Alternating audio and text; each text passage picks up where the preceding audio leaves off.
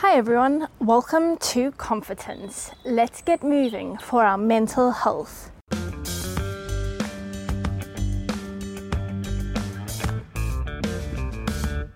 You are joining me in the evening, actually, which is quite unusual for me. The birds are still chirping, and in the full spirit of transparency, I'm currently outside, as you can hear, but I'm work- walking rather on the tiniest platform outside my house. It's some type of a rooftop garden, but that's pushing it. It's probably about five meters long, and I just plan to walk up and down, up and down, because I really wanted to get this out on Tuesday and just I, with a whole bunch of details I'm not going to bore you with, but I needed to record the podcast this evening to get it up on Tuesday.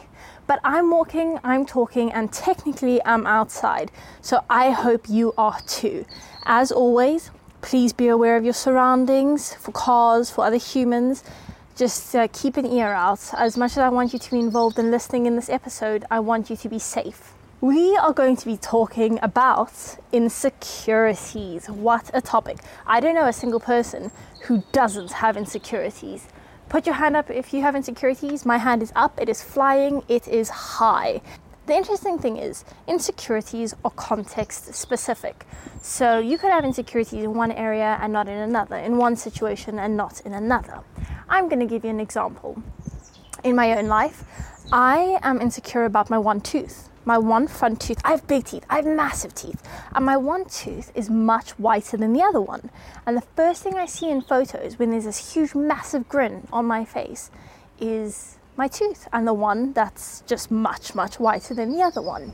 That's one example of an insecurity of mine. In work, I also have insecurities, and that's context specific, it's day specific. So I could wake up on a Monday, be insecure about one thing, wake up on a Tuesday, and I won't be insecure about it anymore and that's absolutely fine too. But I'm a reporter, and a, a, good skill to know as a reporter is something called shorthand. It basically looks like hieroglyphics, it's a whole bunch of doodles. It's wonderful, you can just write a lot faster.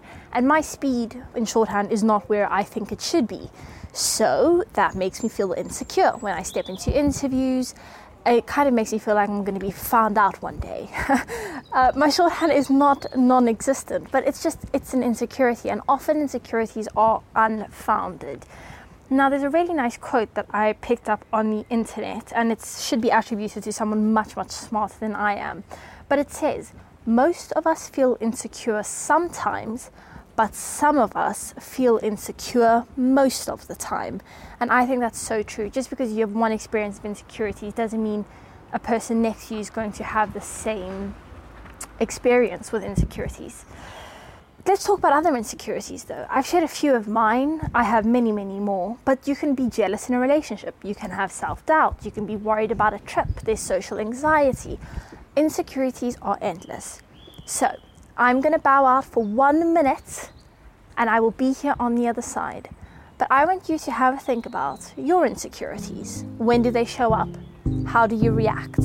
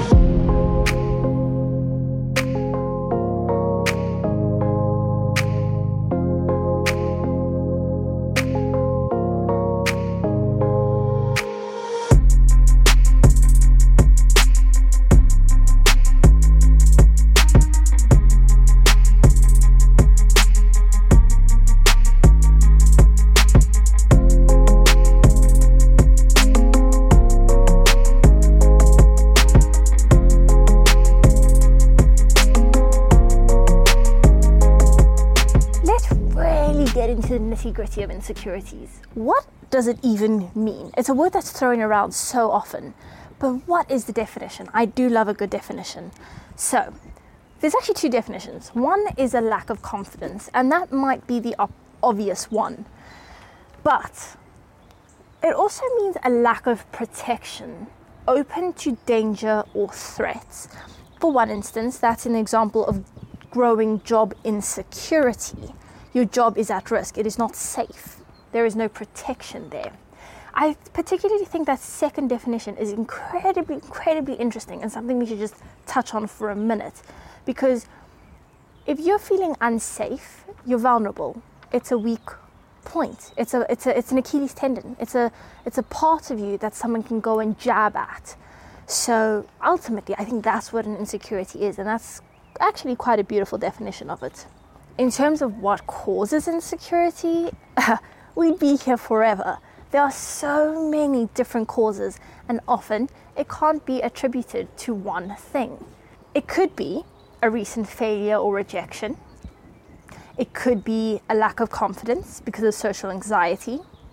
And the one that's most interesting, I think, to me, and the one that I personally relate to the most, is insecurity driven by perfection. How insecurity is created there is through high standards and beating yourself up when you don't achieve them or fall short. A lot of the information I'm referencing today actually comes from Psychology Today. It's a fab website. Go check it out online if you want more tips and tricks. Again, for another minute, I'm gonna disappear. But now, think about what causes your insecurity. Where does it show up? How does it show up?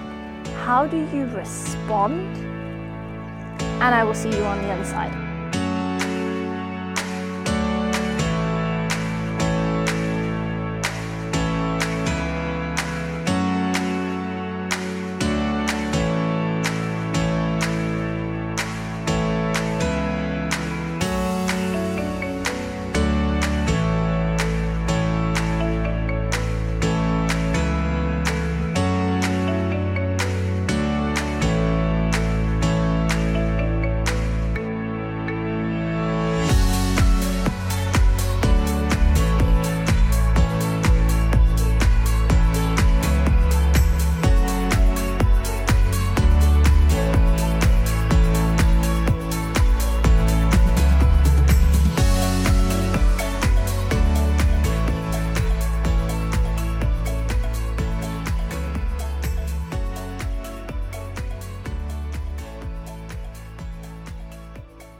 Now, you didn't think I was just going to leave you without offering you some help when it comes to your insecurities, right?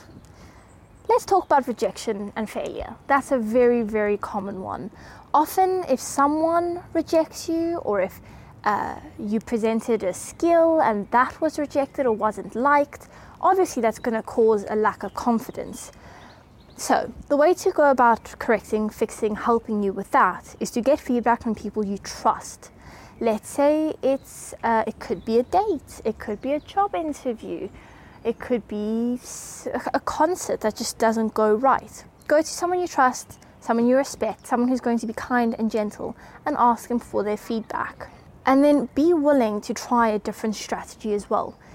If something goes wrong one time or doesn't or if you get an unexpected result so also reframing failure. If you get an unexpected result great you found one way it doesn't work, now go off and find the, find the thousand other ways it's not or is going to work.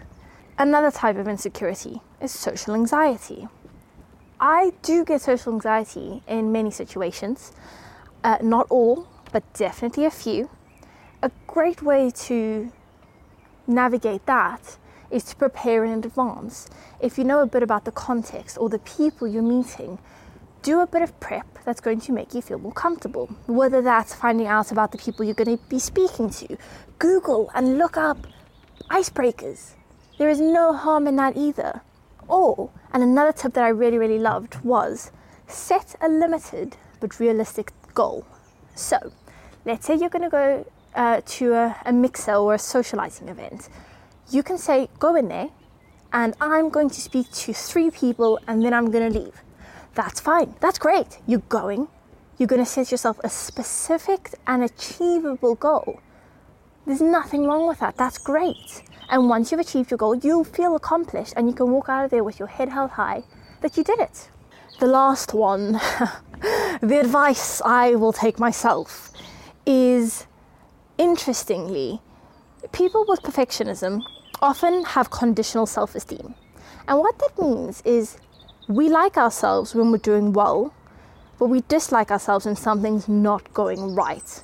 So it kind of links a bit to my uh, episode last week, but that's based on external things. So the advice that I have and the advice I've read is to focus on inner qualities, focus on character, maybe your warmth, your generosity, how you boost other people up. Something that's not dependent on something that's measurable, not on an outcome at work, not an external result. And then also, the ultimate one is find lessons in messing up. But there really is value in just doing a bit of reflection, getting that R word in there, and just thinking about the times you messed up and what you can learn. Thank you so much for listening to this episode. We're going to end things there. Uh, please get home safely, or if you're not home already, and uh, please do follow Confidence on Instagram at Confidence. Otherwise, we're also around at www.confidence.co.uk.